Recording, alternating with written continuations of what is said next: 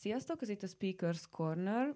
Én még mindig Kormos Zsófi vagyok, és ma, ahogy ugye az esemény címe is mondta, nőügyekről fogunk beszélgetni, olyan nőügyekről, amikről általában mm, nem szoktak beszélni mondjuk a parlamentben, és most a beszélgető partnerem Balog Zsófi, aki a NANA Egyesület munkatársa, és őt szeretném megkérni, hogy mutassa be magát egy picit így a témával kapcsolatban. Sziasztok, és köszi, hogy meghívtál. A nőügyek, ugye nem a hüvelygomba lesz, ez jutott róla eszem, hogy amiről nem szoktunk beszélni a parlamentben. Nőjogi témák, igen, ami a NANE Egyesület képviseletében én fogok erről beszélni. Én a, az Egyesületbe körülbelül három éve kerültem önkéntesként, és azóta elvégeztem a segélyvonalas képzést, úgyhogy a NANE Egyesület segélyvonalán dolgozom, majd erről mesélek később. Azt hiszem, hogy, hogy erről komolyabban is fogunk beszélni, és ezen kívül még az nagyon érdekes, hogy a NANE Egyesület idén 25 éves, Úgyhogy egy ilyen De nagyon jó. fontos évünk van, igen. És ő, fogjátok ünnepelni? Igen, egyébként az egész év egy ilyen ünneplés folyamat volt. Volt egy nagyon-nagyon jó ö, évnyitó bulink uh-huh. tavasszal a három hollóban, ahol ö, volt színházi előadás, mert hogy van a, a szexuális erőszakról egy, egy elég vicces, meglepő, hogy erről a témáról lehet, de vicces előadás. A, kérszteát? A kérszteát, igen. Ó, azt annyiszor meg akartam már nézni, biztos nagyon jó. nagyon jó, és utána mindig van egy ilyen beszélgetés a közönséggel, ami mindig nagyon érdekes, és egyébként játszák még a Jurányiban idén is, nem sokára pont lesz a Facebookon érdemes megnézni, a Egyesület Facebook oldalán, úgyhogy reklám helye, a kérszteát tényleg egy nagyon jó előadás. Igen. Úgyhogy volt az is, meg volt buli, meg mindenféle ö, társadalmi ugye, ö, információ megosztása a ö, családon belüli erőszakról, mert hogy az onnan egyesületnek a, a fő témája. Igen, köszönöm, és ma este nekünk is a fő témánk a családon belüli erőszak, illetve a nőket érő elő, erőszak és az isztambuli egyezmény ratifikálásának a szükségessége. Az isztambuli egyezmény egy olyan egyezmény, amit 2011-ben írtak alá Isztambulban, és alapvetően az ö, ENSZ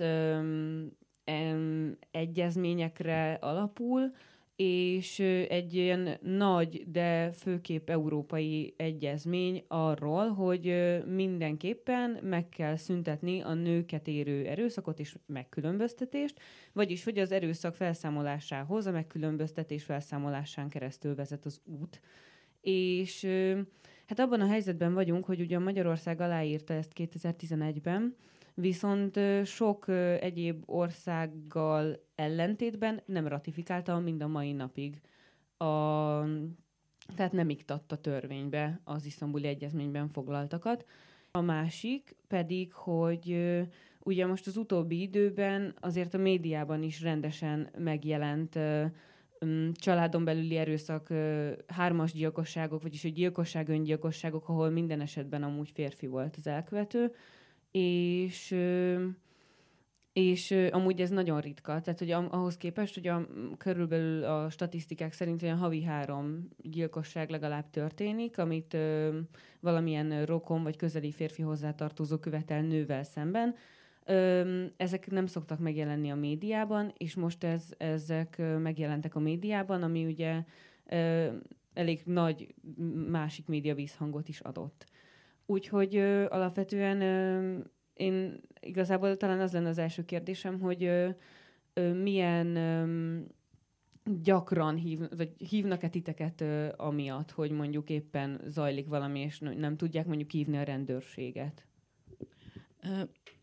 sokféle ö, állapotban hívják az áldozatok vagy érintettek a segélyvonalat. Az a ritkább egyébként, amikor éppen vészhelyzet van, mert hogy a, a segélyvonal az inkább egy lelki segítségnyújtás, információátadás történik a, az áldozatoknak.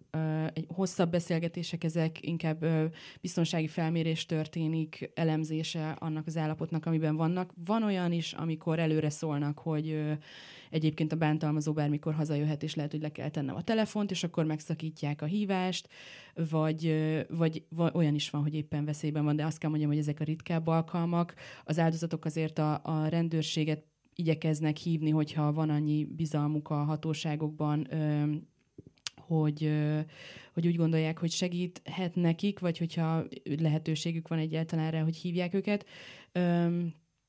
De tény az, hogy nagyon sok hívónk folyamatos veszélyben van, tehát lehet, hogy éppen nem történik bántalmazás abban a pillanatban, de egyébként félelemben élnek hosszú-hosszú évek óta, és nagyon elszigetelve érzik magukat, tehát a, a nanét akkor hívják általában az áldozatok, amikor vagy nagyon el vannak már keseredve, vagy éppen azon gondolkoznak, hogy, hogy vajon ez a kapcsolat mennyire bántalmazó, tehát különböző stádiumokban vannak, vagy már megtették a lépéseket, és próbálnak kikerülni a kapcsolatból, de nem sikerül, vagy kiléptek a kapcsolatból, de még mindig valamilyen módon kontrollálja őket, például a gyerekeken keresztül a bántalmazó. Tehát nagyon sokféle hívásunk van, ami konstans az az, hogy mindig van hívás, sajnos, ami félig sajnos, félig nem. Egyrészt jó, hogy tudnak az emberek a segélyvonalról, másrészt bárcsak ne lenne rá szükség, mert hogy, és gondolom erről is majd bővebben fogunk beszélni, hogy az a probléma, hogy ez állami feladat lenne az áldozatokat egyébként hatékonyan, szakszerűen ellátni, és biztonságba helyezni, és sokszor ezeknek a nőknek mi vagyunk az egyetlen torsó mencsvára.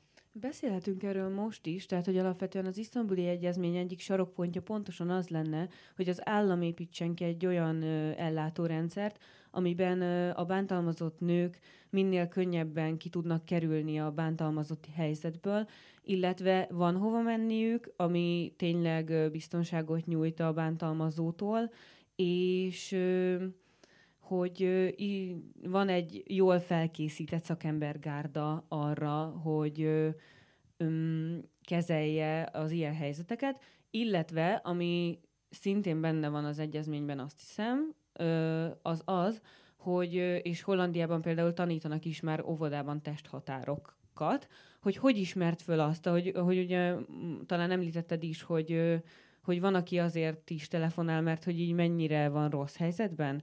Tehát, hogy akkor van egy olyan helyzet, hogy, hogy történik valami, ami, ami nem kellemes, és mégis ugye nem tudják megmondani az emberek, hogy most ők reagálják-e túl, és sajnos azt kell mondanom, hogy ez itt hon elég gyakran megtörténik. A statisztikák szerint a nők 49%-át éri ö, valamilyen, ö, a felnőtt, tehát 15 évnél idősebb nők 49%-át éri valamilyen ö, nem fizikai erőszak a férfiak szá- részéről, általában kö- közeli hozzátartozójuk részéről, fenyegetések, a, akármi, ami már amúgy a bántalmazás kategóriájába esik, és ö, ez az, amiről meg végképp nem beszélünk. Szóval igen, szerintem erről amúgy nagyon fontos lenne beszélni. Igen, nagyon jól összefoglaltad egyébként az isztambuli egyezményre visszatérve még. Annyira, azért különleges ez a, az egyezmény, mert ez nem csak egy ilyen kinyilatkoztatás annak, hogy a nők elleni erőszak ellen vagyunk, és ez, ez tök jó, hogy kimondjuk, hanem ez egy nagyon komplex, nagyon átfogó, nagyon praktikus, nagyon világos eljárási iránymutató arra minden államnak, hogy konkrétan mit kell azért csinálni, hogy visszaszorítsuk a nők elleni erőszakot, és ez nemzetközi már bevált gyakorlatokat foglal össze, és ahogy te is mondtad, nem csak az áldozatok védelme, az áldozatoknak nyújtott szolgáltatásokról van szó benne, hanem a bántalmazónak a megfelelő felelősségre vonása, mert hogy itthon ö, általában elmarad az a lépés egyébként, hogy a bántalmazót konkrétan felelősségre vonják, és komolyan vegyék azt, hogy ő bántalmaz, és általában az áldozatok magukra vannak utalva, hogy elmeneküljenek valamilyen módon a helyzetből, a saját otthonukból sokszor, és a bántalmazó pedig nem kap ö, büntetést ö, a jogrendszerben, és a hatóságok nem veszik komolyan ezeket a dolgokat, és a megelőzés is valóban nagyon-nagyon fontos, hogy valóban nemi egyenlőségről, káros nemi szerepelvárásokról már iskolában tanítsanak, és nem csak az oktatási tanrendbe ö, ö, kell beemelni ezeket a, az egyezmény szerint, a, hogyha ratifikálják ezt, ugye, akkor kötelezően, hanem ö, a médiát is bevonva ö, társadalom ö, mi az tudatosság növelő kampányokat kell erről a témáról csinálni, pontosan azért, hogy, hogy az információja az embereknek meglegyen arról, hogy valóban a lelki erőszak is bántalmazásnak minősül, és ebbe ugye nagyon sok olyan dolog is beletartozik, amit általában emberek így, hát úgy megmagyaráznak, hogy ez úgy normális egy kapcsolatban, hogyha mondjuk valaki ellenőrizgeti a privát, nem tudom, üzeneteimet, vagy, vagy nem enged el ide vagy oda, vagy nagyon-nagyon féltékeny, és ugye mindenféle ilyesmit kényszerítő kontrollnak, vagy hát azzal fokozódhat aztán mindezeknek az összessége. Szóval nagyon sok minden fog át az egyezmény valóban, és tényleg kritikus lenne, hogy Magyarországon ratifikálják. A ratifikáció, ahogy te is mondtad, azt jelenti, hogy a jogrend része lesz. Egyelőre Magyarország csak aláírta az egyezményt, ami egy ilyen szándékot fejez ki, de igazából ugye öt éve idén, hogy aláírtuk, és nem történik meg a ratifikáció. Igen, és igazából ami mondjuk még így kérdésem lenne, ez, hogy ö, arról van-e valamilyen adatotok, hogy ö, milyen településekről hívják a segélyvonalat a nők, ez mondjuk azért érdekes, hogy hol tudnak egyáltalán a létezéséről, hol tudnak hozzáférni olyan eszközökhöz, hogy mondjuk fel tudjanak hívni egy segélyvonalat. Öm, nagyon változó. Tehát ö, nem tudjuk azt mondani, hogy innen vagy onnan inkább hívnak. Tényleg a, a legkisebb településektől kezdve tehát ö, települések közti tanyákról hívnak, Budapestről hívnak, városok, községek, tehát teljesen vegyes, és ezt jó is, hogy, hogy behoztad, mert ez egy kérdés szokott lenni az emberek fejében, hogy valakiket jobban érinte ez valamilyen társadalmi réteget, vagy etnikumot, vagy, vagy kort, vagy, te, vagy iskolázottság szintű ember, embert jobban érinte, és azt mondhatjuk, hogy nem. Teljesen általánosan minden rétegben mindenféle nőt érint, főleg ugye nőket, ahogy ezt tudjuk, de érint férfiakat is, természetesen gyerekeket is, de a legtöbb hívónk bántalmazott nő, mert hogy a nők különösen ki vannak téve a, a párkapcsolati erőszaknak, és ugye általában férfiak az elkövetők, úgyhogy tulajdonképpen ez az, ami igazán közös bennük, de azon kívül pedig teljesen, teljesen széles skáláról hívnak. Mhm. Köszönöm. Ha ratifikálnák az isztambuli egyezményt, akkor miben változna az Egyesület ö, helyzete, munkája, mm, felépítése? Ez egy barom jó kérdés. Megmondom őszintén, hogy, hogy soha nem gondolkoztam el ezen, mert annyira távolinak tűnik még, hogy ez valahol meg fog történni. És egyébként valószínű, hogy tehát ö, ö, na, azt hiszem naív lenne azt gondolni, hogy ha ratifikálják az egyezményt, akkor a nanér az semmi szükség nem lesz onnantól kezdve, és a patriarhátus megszűnik Magyarországon. és a bántalmazás... Igen. szinte, szinte már holnap bekövetkezhet. Tehát azt hiszem, hogy talán annyiban változna, valószínűleg a működésünk, meg felépítésünk, meg tevékenységeink nem nagyon változnának, viszont az egy hatalmas nagy könnyebbség lenne, hogy az azt jelenteni a ratifikálás, hogy valóban ö, azt az üzenetet küldi az állam a társadalom felé, meg a civilek felé, hogy komolyan vették a 25 éven például a nőszervezeteknek a kampányolását, és a nemzetközi egyezményeket, és valóban érdekli őket a nők helyzete és az áldozatok helyzete, ö, és az kötelező érvényű lenne, tehát rengeteget kéne arra fordítaniuk akkor, hogy, hogy az ellátórendszert fejleszék, és például az áldozatoknak a szolgáltatásokat valóban megfelelő menhelyeket, megfelelő férőhelyekkel, megfelelő mennyiségben létrehozzanak, tehát rengeteg-rengeteg minden teljesülne, ami már legalább az áldozatoknak az eszköztárát, meg a mi eszköztárunkat is egyébként bővíteni, mert sokszor az van, hogy a vonalon ö, úgy tudunk csak segíteni a hívóinknak, hogy elmondjuk, hogy hogy készüljenek fel arra, hogy ö, feljelentést tesznek, és valószínűsíthetően mondjuk a bíróságon vajon hisznek-e nekik, ö, és hogy ö, próbálják túlélni azt a pár évet, amíg mondjuk egy vállóper folyik, vagy egy gyerek elhelyezési per, ö, és egyébként csak magukra számíthatnak, vagy arra pár támogató ismerősükre, akik, velük, akik mellettük állnak, mert hogy az ellátórendszer, aminek ez a dolga lenne, hogy őket azonnali biztonságba helyezze, nem teszi ezt. Uh-huh. És akkor jól értem, hogy van olyan helyzet, amikor mondjuk a bíró és az eljáró szervek is megkérdőjelezik itt a bántalmazás tényének a fennállását, és akkor ezt úgy kell elképzelni, hogy mondjuk a nő, aki már, hát azt olvastam egy nem is olyan régi cikkben, VMNS cikkben, hogy hát 35 verést ö, visel el egy nő körülbelül, amíg ö, nem lép ö, átlagosan, ami azt jelenti, hogy akkor egy nő, aki mondjuk vegyük azt, hogy már 35-ször, 35 PP verte, vagy fenyegette nagyon durván az élettársa, ő végre veszi a bátorságot, hogy lépjen, és akkor egyszer csak ö, ott áll a bíró előtt, vagy a rendőrök előtt, akik mondjuk a szemében nevetnek, most ugye, hogy így föl elkezdtek cikkezni a, az erő, a nőket érő erőszakról, most elkezdtek arról is cikkezni, hogy a rendőrök mennyire nem tesznek úgymond semmit, amit a rendőrök kikértek maguknak,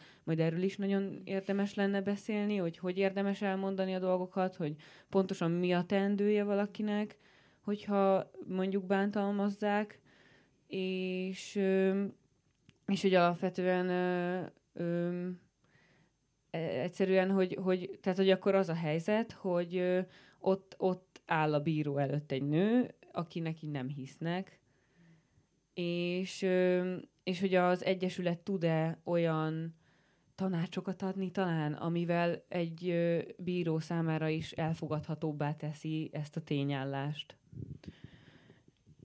Igen. Ö, tényleg az van, és itt ö, ö, utalnék a Patent Egyesületre, aki a társ szervezete a Nanénak egyébként, akik ö, konkrét jogsegét nyújtanak ezeknek a nőknek, és ők valóban felkészítik arra a nőket, hogy hogy viselkedjenek a bíróságon, hogy jobban higgyenek nekik, és ez is egy borzasztóan szomorú dolog, hogy gyakorlatilag az amúgy is durván traumatizált áldozatoknak még arra kell koncentrálniuk, hogy ők hogy viselkedjenek, hogy komolyan vegyék azt, hogy őket egyébként súlyosan bántalmazzák, és még ilyenkor is rengetegszer hallom a vonalon, hogy a nő gyűjtött bizonyítékokat, már tényleg nagyon súlyos a bántalmazás, a férfi bevallotta, hogy bántalmaz, esetleg már van korábbi elítélése is a, a, a, a bántalmazásról, és még így is képesek olyat mondani a hatóságok vagy a bírók, hogy hát kettőn áll a vásár, és hogy igazából ö, oldják meg valahogy ezt, meg a gyerekek érdekében beszéljék meg, tehát hogy vagy elküldjék őket mediációra, ami egyébként az isztambuli egyezmény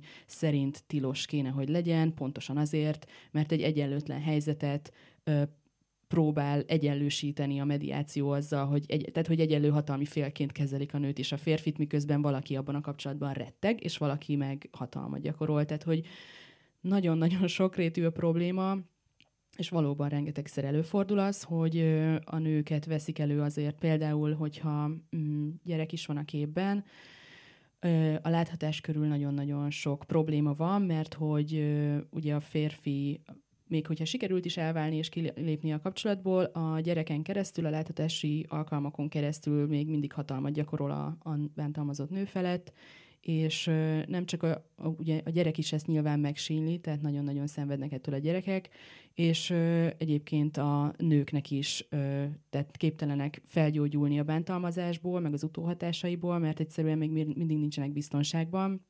És sokszor halljuk azt, hogy a családsegítőhöz fordulnak, vagy a gyámhatósághoz fordulnak, vagy már folyamatban van, van valamilyen ügyük, és ha biztosítják a láthatást, akkor akkor ugye ők vannak veszélyben, és a gyereküket teszik ki veszélynek, és hogyha nem biztosítják a láthatást, mert hogy egyszerűen félnek, vagy a gyerekük fél, akkor pedig őket büntetik meg, vagy ők ellenük indítanak eljárást, hogy miért nem biztosítják az apának, mert hogy még mindig él ez a tévhit, hogy a gyereknek apa kell, tök mindegy, hogy az, az milyen, és hogy egyébként biztonságos-e neki az apjával, vagy nem. A lényeg, hogy látnia kell az apját, hiába ö, lesz két hetente egyébként beteg ö, a gyerekettől.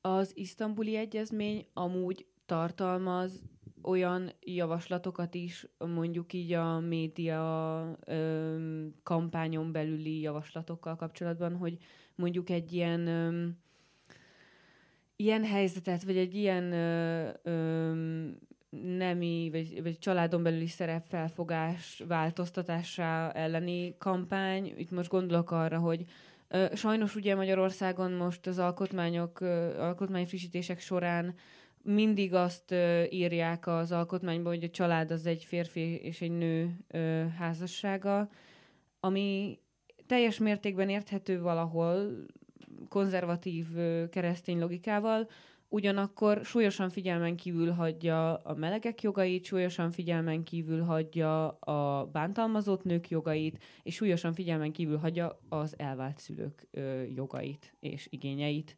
Úgyhogy körülbelül a társadalom igen nagy szeletének az igényeit. Igen, ez a család, mint ö, nem is tudom, ö, médiatermék, vagy buzzword, vagy nem tudom, tehát hogy és nyilván teljesen jó szándékú emberek is ö, szerintem beleesnek ebbe a propaganda csapdába, ami ez egyébként, hogy ö, hogy egy férfi és egy nő és a gyerekek és az álom magyar család, és az, az aztán tökéletes, és egyébként nem is lenne ezzel semmi baj, hogyha valóban nem lenne ez egy kirekesztő ötlet már eleve, Igen. hogy egyébként csak egyfajta család iránt vagyunk toleránsak, és hogy az a család milyen, és ott milyen ö, viszonyok vannak, van-e benne bántalmazás, biztonságos-e, az arról valahogy nem esik szó, és ö, ugye Sőt, ö, egy picit ilyen csukott szemtaktikát érzékelek, hmm. hogy ö, ugye ez, ez valahol így a, az eljárási rendben is, is érzékelhető, hogy, ö, hogy így bagatelizáljuk a, az erőszak cselekményeket, hogy meg, meg ugye áldozathibáztatás történik. Tehát az a nő, hát azt én is pofán vágnám, hát mennyit mm. szövegel már, Ki, direkt kéri azt a pofont. Én nagyon sokszor hallottam ezt, pedig viszonylag rendes családban nőttem föl. Öm, de alapvetően az a helyzet, hogy szóval, hogy, hogy egyszerűen megy egy ilyen elbagatelizálása, elkendőzése, lenyomása, ledugózása a problémának, amit öm, hát most nem akarok nagyon gonosz lenni, de ugye mindig úgy mutatják be a szovjet rendszert, mint ami ö, nyomat egy propagandát, ami teljesen irreális, és közben pedig ö, mondjuk van -e a 44. gyermek című film, amiben a gyilkosságokat azért nem vizsgálják ki, mert hogy a, ugye a, a megvalósult utópiában nincsen egyszerűen gyilkosság.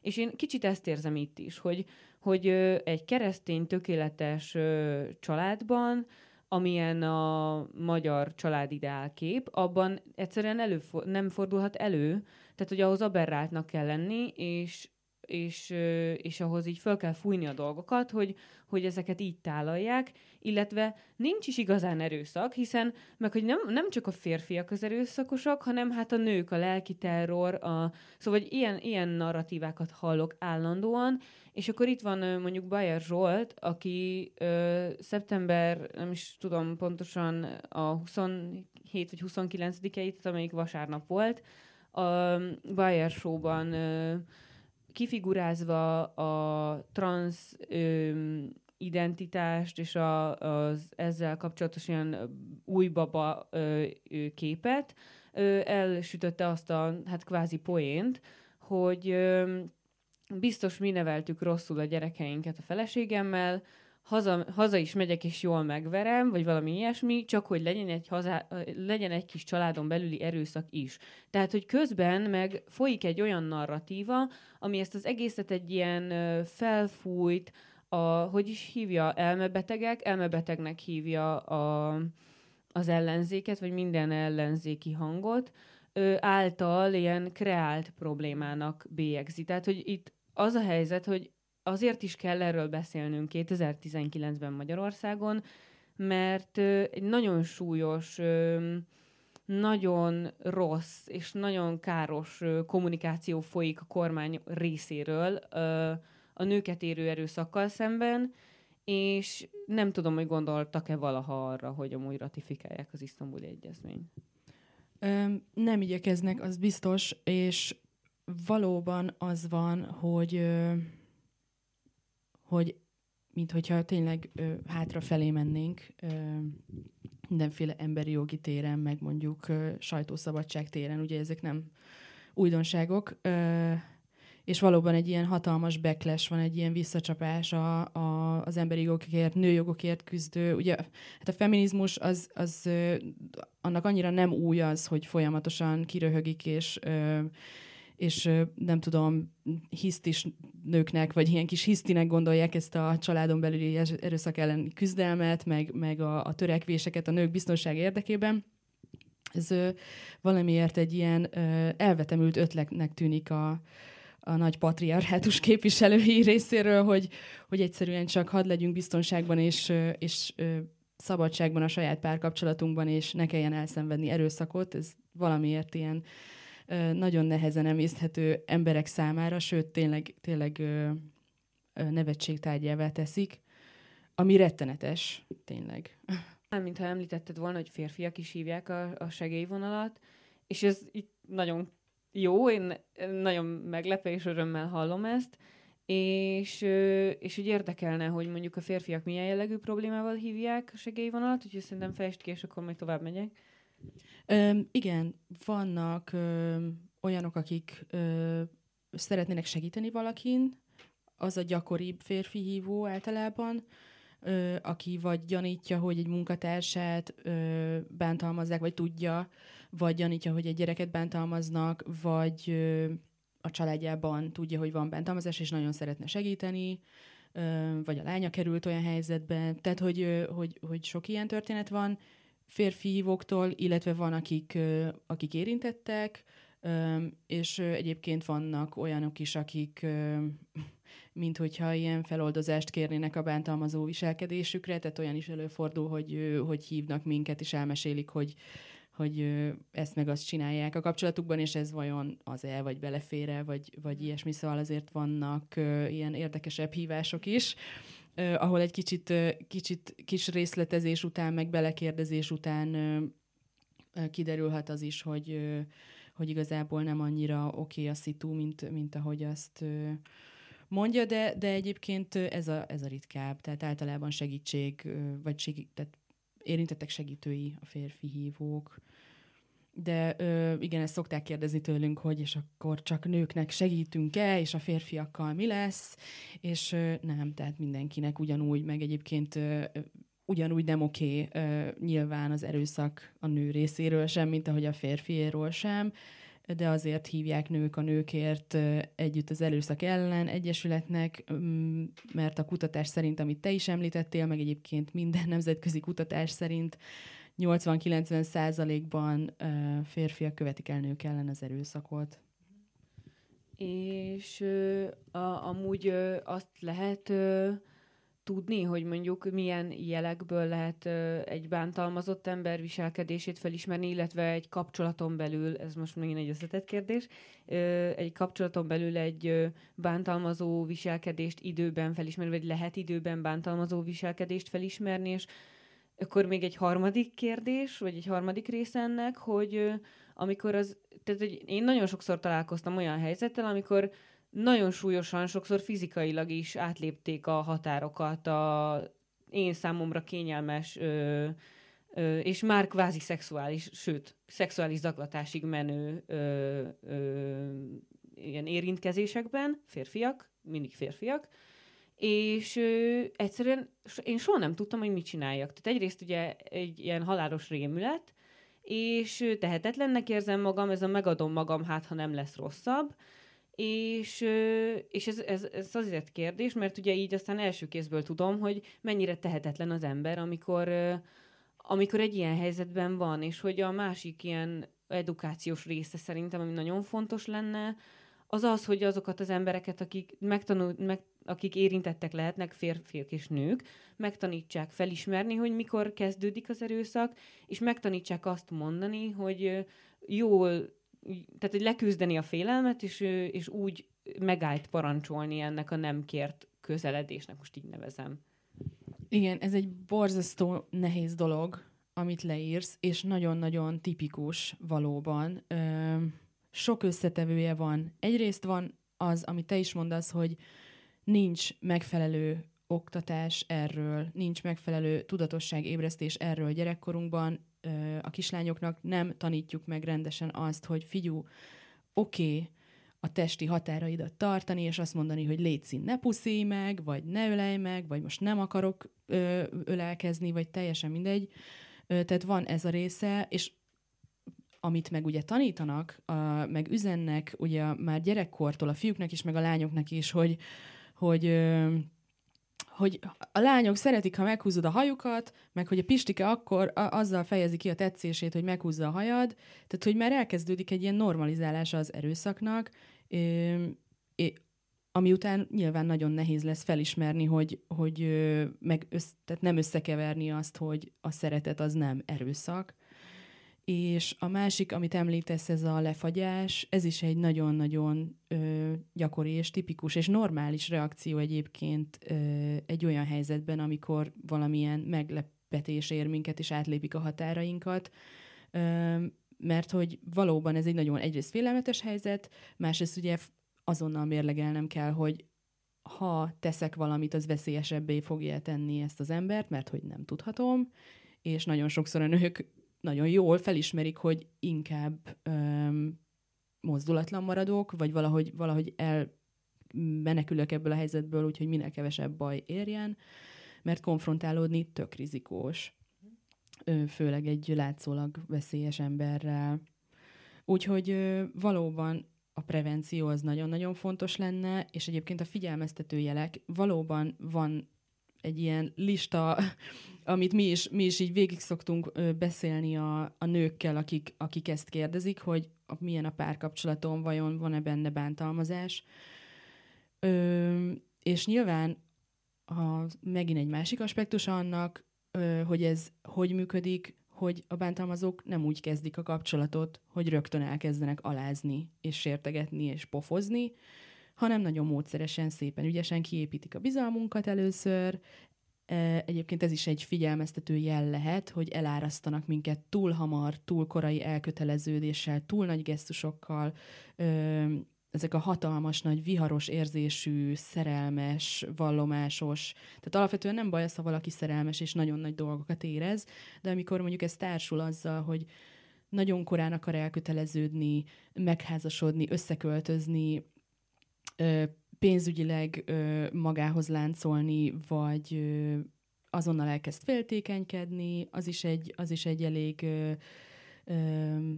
tipikus jele a kontrollálásnak, vagy hogyha ellenőrizget, vagy azért olyan félviccesen, de úgy beszólogat nekem a külsőmre, vagy sérteget, és akkor persze szokott az lenni, hogy se, hát csak viccelek, de attól ez még így tök rossz érzést hagy bennünk. Ezen kívül még ilyen jel lehet az, hogyha az exéről nagyon-nagyon becsmérlő módon ö, beszél, és hogyha érdekes módon valahogy minden exe a hibás volt a kapcsolat felbomlásáért, de ő, ő sosem. Úgyhogy, hogyha más nőkről ö, megalázó szavakat használva beszél, ö, meg általában, hogyha nagyon-nagyon erősen szexista, vagy, vagy akár ilyen jó indulatú szexista, tehát az sem egy jó jel, hogyha valaki állandóan így poénkodik azon, hogy a nők milyen hülyék. Hasonló jelek azért, igen. Hát igen, poénkodni a nők ilyen meg olyan tulajdonságain már amúgy se igazán oké, okay, szerintem. Illetve még ehhez kapcsolódó kérdés, hogy oké, okay, hogy a nők hogyan ismerjék föl a bántalmazó férfiakat, hogy van olyan férfi, aki nem ismeri föl, hogy ő bántalmazó? Ö, igen. Általában nem ismerik fel. És ez azért van, mert ö, a bántalmazóknak a természetrajza az olyan, hogy a bántalmazás nem egy ilyen, azt szokták gondolni, hogy ez valami mentális probléma, vagy egy ilyen pszichés betegség. Mert hogy tökre úgy tud kinézni, meg valahogy van ez a, a pszichologizálása egyébként így a bántalmazásnak, hogy, hogy ő narcisztikus, vagy mit tudom én, milyen zavarral küzd. Mm, de az van, egy csomó kutatás, akik konkrétan a bántalmazókat kérdezték, hogy miért bántalmaznak, meg foglalkoztak velük, meg próbálták őket ö, ilyen programokon keresztül rávenni, hogy ne bántalmazzanak. a, ők mondják el, hogy ez egy tudatos döntés, és hogy ez egy jogosultságtudatból ered, ezt akartam mondani, tehát, hogy nekem jogom van. Ez kialakul az életük során, ilyen-olyan faktorok miatt, ebbe is belemehetünk, hogy miért lesz valaki bántalmazó, hogy miért lehet valaki bántalmazó, hogy alakul ez ki, de alapvetően ez egy gondolkodásmód, ez egy jogosultságtudat, egy ilyen beállítottság arra, hogy nekem több jár, nekem jogom van uralkodni rajtad, Általában véve ez azon alapul, hogy a nemi szerepek egyenlőtlensége ugye a társadalomban nagyon erősen jelen van, tehát a férfiak magukével teszik azt a gondolkodást, hogy a nő az kevesebb, mint én. Uh-huh. És rajta tök oké uralkodni. És pontosan nem, ezért nem ismerik fel azt, hogy ők bántalmazók, mert az ő világukban ők semmi rosszat nem tesznek. De akkor sem tesznek, amikor mondjuk egy nőt, nem tudom, véresre vernek a gyerekek előtt mondjuk, és akkor a gyerekek rettegnek, zokognak. Ugye nagyon sokszor ez úgy családon belül történik, és ilyenkor a gyermek súlyos veszélyeztetése is egy ilyen megeső történet mm. időközben, hogy egyszerűen egy fiatal gyereket traumatizál, miközben az anyját mondjuk véresre veri, rengeteg ilyen történetet lehet hallani, és akkor is azt gondolja, hogy ez így teljesen rendben van? Nagyon bűnbánóak tudnak lenni az erőszak kitörése után a bántalmazók, nagyon tudják sajnálni, nagyon elmondják, hogy mennyire nagyon sajnálják, és aztán folytatják tovább nem sokára. Ciklikusság van a bántalmazásban, és úgy néz ki a dolog, hogy gyülemlik a feszültség a bántalmazóban, ilyen-olyan dolgok miatt egyre irritáltabbak, És aztán egyszer csak kitöri, kitör ez a dű belőlük, ez hívjuk erőszakkitörésnek, amikor megvernek, megfélemlítenek, földhöz csapják a tányért, tök mindegy. Ö, erőszakkitörés után pedig egy ilyen úgynevezett mézes, mézes hetek időszak következik, mikor rohadtul megbánják az egészet.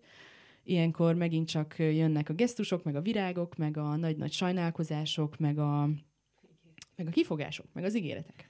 Igen, és akkor ilyenkor elmondják, hogy ők ezt azért csinálták, mert. Tehát ö, látszólag felelősséget vállalnak, mert azt mondják, hogy sajnálom, amit tegnap csináltam, de aztán elkezd megint gyűlni a feszültség.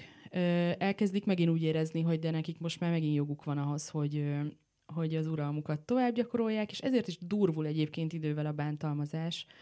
Ö, ugye először kezdődik ilyen lelki nyomásgyakorlással, kényszerítő kontrollal, ellenőrizgetéssel, becsmérléssel, aztán jön a kurvázás, meg az egyre durvább szavak, aztán jön a pofon, aztán ez meg az.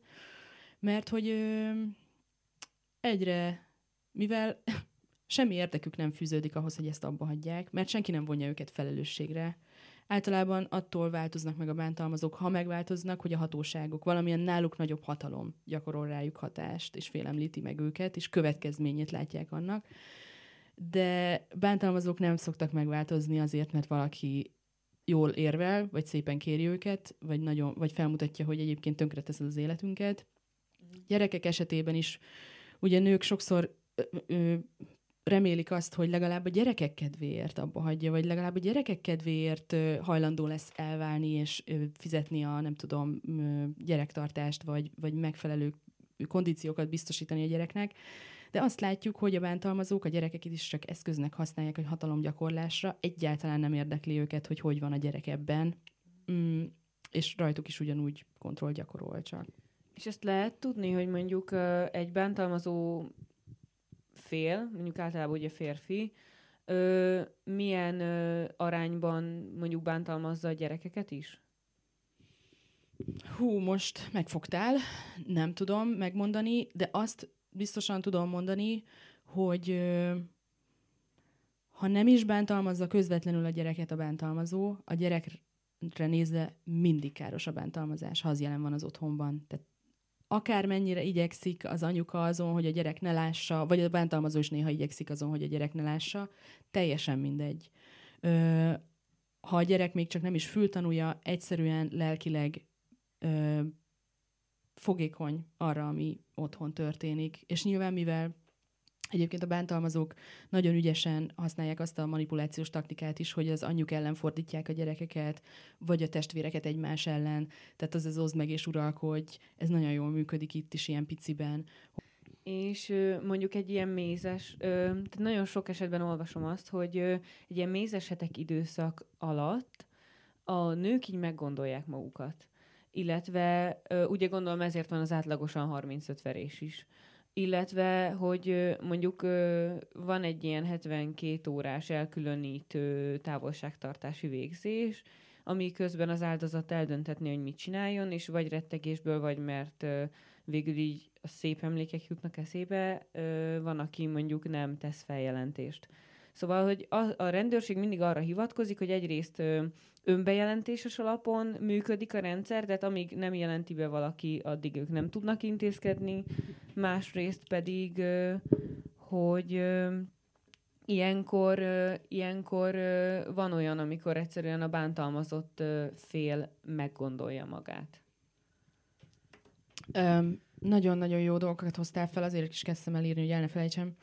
Um, egyrészt a 35 verést, megmondom őszintén, nem ismerem ezt a, ezt a ezt egy cikkben olvastam. Aha, ö, lehet, hogy valami van ilyen kutatás, nem tudom, azt ismerem, ami arról szól, hogy ö, átlagosan hétszer próbálják elhagyni a bántalmazót a nők.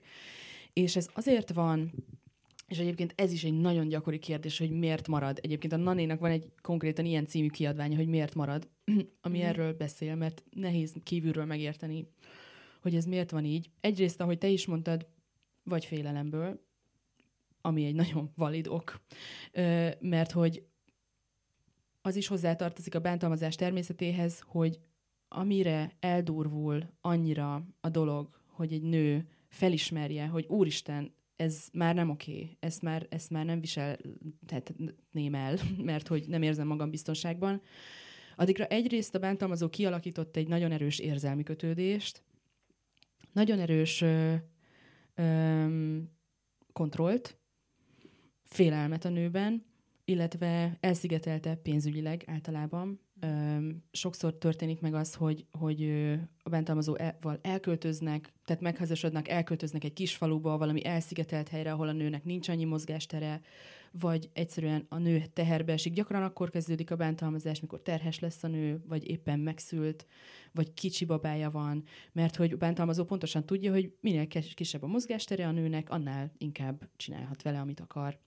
Mm. És valóban van az, hogy hogy a ö, nőknek nagyon nehéz kijönni ebből a helyzetből, mert egyszerűen azt tapasztalják, hogy ha ők ki akarnak ebből a kapcsolatból lépni, egyrészt lehet, hogy életveszélyes, mert a bántalmazók nagyon sokszor akkor válnak igazán veszélyessé, mikor vagy, meg, vagy a tudomásukra jut, hogy el fogják őket hagyni a nők, vagy kimondja a nő, hogy elege van, vagy szakít vele, vagy elköltözik, vagy megtesz valamilyen lépést, ami azt jelzi, hogy már nem gyakorolhat vele a hatalmat, és akkor sokszor még durvábbak lesznek.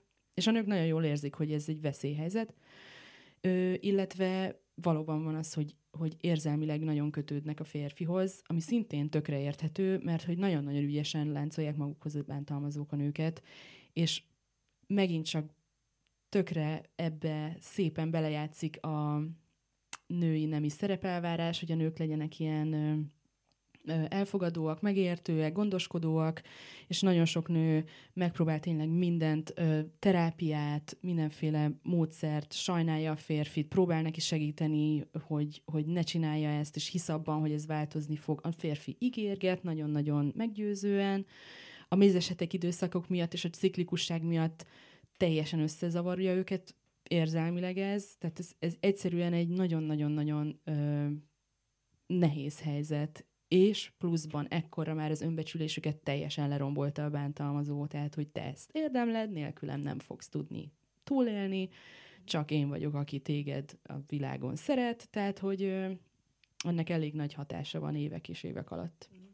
Tehát ez az, amiért lényegében itt a, az egyenlő nemi szerepek felfogása lenne a leg, legfontosabb lépcsője, első lépcsője az intézményrendszeren, az edukáción, a prevención túl, azok, azok aztán végképp, de ami, ami miatt az isztambuli egyezményben a férfi és a nő egyenjogúságát ilyen mértékben hangsúlyozzák, az pontosan az, hogy általában egy bántalmazó ember arra alapozva kezd el hatalmat gyakorolni a bántalmazott fél felett, illetve utána kezdi el bántalmazni, fizikailag is akár, hogy, hogy felsőbbrendű. És ugye ezért általában férfiak a, a bántalmazók. És akkor itt térnék rá arra, hogy nagyon sok, annyira sok nincs, de hogy sok antifeminista hang van. És felszokták hozni az antifeministák általában azt, hogy a feministák igazából a semmiből kreálnak ö, problémát, illetve ilyen harc és háborús helyzetet, és ugye él egy ilyen nagyon durva, pejoratív feminista kép a köztudatban. Azok a nők, akik gyűlölik a férfiakat, azok a nők, akik amúgy csúnyák, hogy úgyse néz rájuk senki, vagy leszbikusok nyilván, mm-hmm tehát, hogy egy olyan nő, aki amúgy kedveli a férfiakat, és mondjuk szeretne úgy végigmenni az utcán, hogy ne félne attól, hogy nem tudom, mondjuk valaki megfutossa a fenekét, saját példa, az, az egyszerűen nem lehet, nem lehet ugye feminista, és akkor ugye szokott még az az érv lenni, hogy mert ugye ez rombolja a férfi és nő közötti bizalmat. Szerintem a nők véresre verésénél semmi nem rombolja jobban a férfi és nő közötti bizalmat illetve öm, felhoznak ilyen érveket, hogy ö, valójában itt ö, ugye a nők is bántalmazók tudnak lenni, és hogy igazából ezek a helyzetek csak elhallgatottak. Ö, úgyhogy ezért is jó szerintem nagyon, hogy ezt ö, kiemeltük, viszont ezzel kapcsolatban akkor van egy kérdésem, hogy ö, ha itt a férfi és nő egyenlőségére fekteti a hangsúlyt az egyezmény, illetve a bántalmazás megelőzésére, akkor lényegében itt a férfiakat is védi ez az egyezmény, igaz? Csak arról van szó, hogy elsősorban, mivel a 90% körüli a nők érintettsége a problémában, ezért a nőket emelik ki. Igen, az isztambuli egyezmény abszolút védeni a férfi áldozatokat is, tehát egyáltalán nincs arról benne szó, hogy csak is a nők jogosultak ezekre a ö, segítségnyújtó szolgáltatásokra. Ö, és pont, tehát, hogy azért kellett és volt szükséges nagyon ez az egyezmény, hogy létrejöjjön, és azért tartja a nemzetközi ö, társadalom, vagy nem tudom, ö, aktivisták ezt fontosnak, meg egyébként már ezek a nemzetközi szervek, mint az Európa Tanács, mert hogy egyszerűen felismerték azt, hogy vannak erőszakformák, amik a nő, nőket ö, kifejezetten súlyosan és arányaiban nagyobb részben érintik. Öm, és ettől még természetesen előfordul, hogy férfiak ö, esnek áldozatul, meg előfordulnak női elkövetők, de a 80-90-95 százalékos arányatól függ, hogy most melyik kutatást nézzük éppen, az egyszerűen világszerte érvényes, és nem lehet nem észrevenni, és nevén kell nevezni a problémát, és ö, pontosan ahogy mondod, ö, azt is felismeri az egyezmény is, meg egyébként a feministák, a mozgalom, meg, meg mindenféle kutatás, hogy abban a társadalomban, ahol nemi szerep egyenlőtlenség uralkodik és normalizálódik, ott a bántalmazás is normalizálódik. És miért? Azért, amit korábban is ö, mondtam a bántalmazásról, hogy ez egy jogosultság tudatból fakad abban a társadalomban, ahol azt nyomják egy férfinek, hogy semmi következménye nem lesz annak, ha te kontrollálod a barátnődet, és nincs is semmi következménye, tehát semmi komoly következménye, sőt, még poénkodunk is rajta, meg Gondoskodó. Meg Gondoskodó. Ja igen, arról nem is beszélve, hogy a média, meg a filmek, meg a, a popkultúra is egyébként tolja belénk azt, hogy milyen romantikus, hogyha folytogatsz, meg, meg kontrollálsz. Tehát, hogy ez is egy külön fejezet. Tehát ebben a társadalomban tényleg nem véletlen, meg nem meglepő az, hogy normalizálódik az erőszak, és szexualizálódik az erőszak. Úgy, itt például zárójel pornókultúra és annak hatása egyébként a, a fiatalokra is már nagyon-nagyon korán. Ö, és egyébként arról még arra még visszatérnek, amit mondtál, ezek a ö, feministákra ö, aggatott mindenféle jelzők. Ugye ez sem, ez sem egy mai dolog, ez amióta világ a világ, azok a nők, akik próbálnak ugye érdekérvényesíteni, meg biztonságosabb világot létrehozni maguknak, egyszerűen az évezredek óta szerintem ezt kapják, hogy ők prűdek, csúnyák, leszbikusok, férfigyűlölők, stb. stb. stb. Én is már mindent hallottam. és hogy igazából ők csinálják a problémát.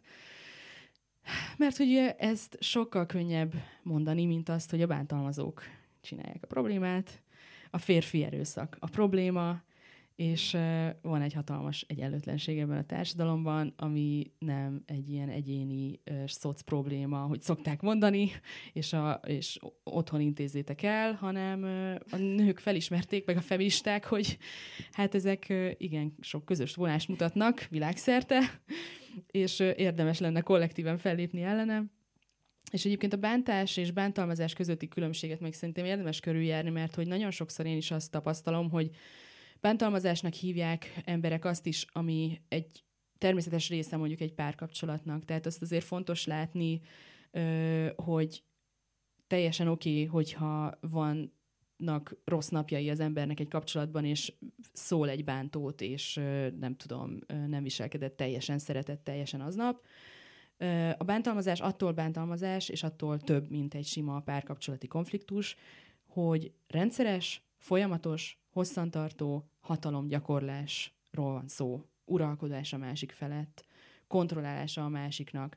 És amikor azt mondják az emberek, hogy de hát a nők is bántalmaznak ugyanolyan arányban, ö, általában kiderül ki, több, vagy belekérdezés után, meg, a, meg hogyha megkérem, hogy részletezzék, hogy van egy nő, aki idegesíti őket. Ö, vagy adott esetben tényleg mondjuk töggáz dolgokat mond a nő neki, vagy féltékenykedik nagyon durván. Azt fontos szerintem látni, hogy egy férfinek kilépni egy ilyen kapcsolatból sokkal-sokkal kevesebb rizikóval és veszéllyel jár, mint egy nőnek. Mert hogy a nők konkrétan belehalnak hetente Magyarországon például abba, mm. hogy, hogy bántalmazó kapcsolatban vannak. Férfiak nem halnak bele, azért nem, mert ezekből a kapcsolatokból egy férfinak elég könnyű kilépni, hogyha nem kívánnak egy ilyen nővel ö, párkapcsolatban lenni. Egy nőnek pénzügyileg képtelenség kijönni, ö, általában a férfiak azok, akik kontrollálják a pénzt, akiknek az ingatlanok a tulajdonában vannak, akik uralkodnak az összes bankszámlán, vagy cégen, vagy mit nem tudom. A nő az, akinek a gyerekekkel valahogy találnia kell egy új helyet, a semmiből új településre menekülni, mert mondjuk a bántalmazói zaklatja, és mondjuk egy ilyen nettó félmillió az, amire szüksége lenne egy nőnek ilyenkor, hogy elkezdjen egyáltalán csak nulláról munkát keresni, és albérletet, és mindent. Most nagyon hosszan belementem, de hogy, hogy ezt akarom érzékeltetni, hogy, hogy teljesen más súlya van egy nőnek megpróbálni kilépni ebből, mint egy férfinak. És ö, szintén összetett kérdés, minden szabályt megszegek ma. Ö, a Patent Egyesület ö, milyen segítséget tud nyújtani? Ugye említetted a bírósági tárgyalásra konkrétan felkészítő segítségen, segítséget, és akkor ezen túl milyen jogsegélyt tud esetleg nyújtani, és, és hogy a környezet egy, egy, egy olyan helyzetben, amikor mondjuk észreveszi valaki, hogy bántalmazás történik, de nem eszköztelennek érzi magát segíteni, de nem tudja, hogy hogyan. Ők hogy tudnak segíteni?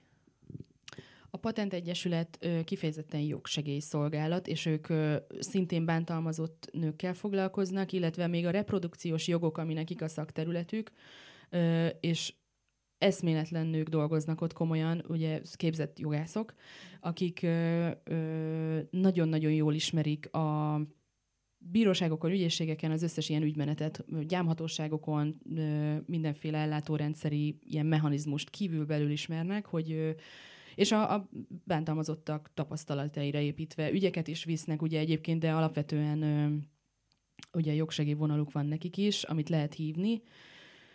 Úgyhogy úgy működünk együtt körülbelül, hogy a NANE az inkább lelkisegély, illetve információt nyújt, illetve a bántalmazásról világosít fel, meg egyszerűen meghallgatja ezeket a nőket. A patent pedig konkrét jogi kérdésekben tud segíteni, nem csak felkészíteni a nőket, hogy, hogy mondjuk mire, kész, mire számítsanak a bíróságon, de mindenféle például lakhatási ügyekben, gyerekelhelyezési ügyekben, vállóperes ügyekben, tehát mindenféle ügyben, ami egy nőt ilyenkor érinthet, ők tudnak felvilágosítást adni, konkrét jogszabályok hogy vannak, mire lehet hivatkozni. Egyébként a rendőrségről még akartam pár szót mondani, mert említetted te is a, a, ugye a magánindítványt, hogy, hogy a bántalmazottnak kell, az áldozatnak fel. Igen. Van egy ORFK utasítás, ami 2018-as, és ez egy új utasítás arról, hogy hogy kell családon belüli erőszak esetekben eljárni a rendőröknek, amikor kimennek a helyszínre. Ez az utasítás eléggé meglepte a nőszervezeteket, mert hogy egy 2007-es utasítást írtak felül teljesen váratlanul a nőszervezetek megkérdezése nélkül, mert hogy a 2007-es utasítás az ORFK felől az nagyon konkrétan leírta, hogy kötelező eljárni, még a gyanú fennállásakor is, hogyha a családon belül erőszak gyanúja áll fenn a helyszínen, és elég jól leírja, hogy hogy kell ilyenkor eljárni az áldozatnak a védelmében, stb. stb., meg a bántalmazó felelősségre vonásában. Na most ez a 2008-as utasítás már egy ilyen sokkal lájtosabb, megengedőbb szöveg, ami tényleg ö, szintén jele annak, hogy a hatóságok nem kapnak elegendő ismeretet, meg képzést, meg egyszerűen nem érdekli őket eléggé ez a dolog, mert hogy be se vonták. A 2007-esnél még bevonták a civil szervezeteket is tök jól, vagy viszonylag jól hallgattak rájuk, de hogy sikerült egy olyat létrehozni, ami tényleg ö, az áldozatok segítését állította fókuszba. Ez az új már annyira nem, de erre is lehet hivatkozni egyébként, hogy van egy utasítás erre, és egyébként nem csak magánindítványos lehet a feljelentés, hanem a jelent rendőröknek hivatalból el kell ilyenkor járniuk. Köszönöm. Azt is köszönöm, hogy itt voltál. És még egy ilyen kérdésem lenne utólag, hogy ugye a szervezeten belül mennyi a férfiak és a nők aránya? Százszerzalékos a nők aránya. az van, hogy a szervezetben csak nők vesznek részt önkéntesként. Vannak támogató férfiak, akik támogatják a szervezetet anyagilag, vagy így úgy amúgy kívülről, de a szervezetbe csak uh-huh. nők léphetnek be. Csúnya voltam, mert sejtettem a választ amúgy, úgyis, hogy nem volt biztos adatom. nagyon, nagyon szépen köszönöm, hogy itt voltál, és mindenkinek köszönöm, aki meghallgatta. Annak még jobban örülnék, hogyha elindítana valamit az emberek fejében. Nagyon köszi, hogy foglalkozol a témával, és nagyon jó volt, hogy, hogy ezt hosszasabban kibeszélhettük és hallgassatok minket a jövő héten is. Sziasztok!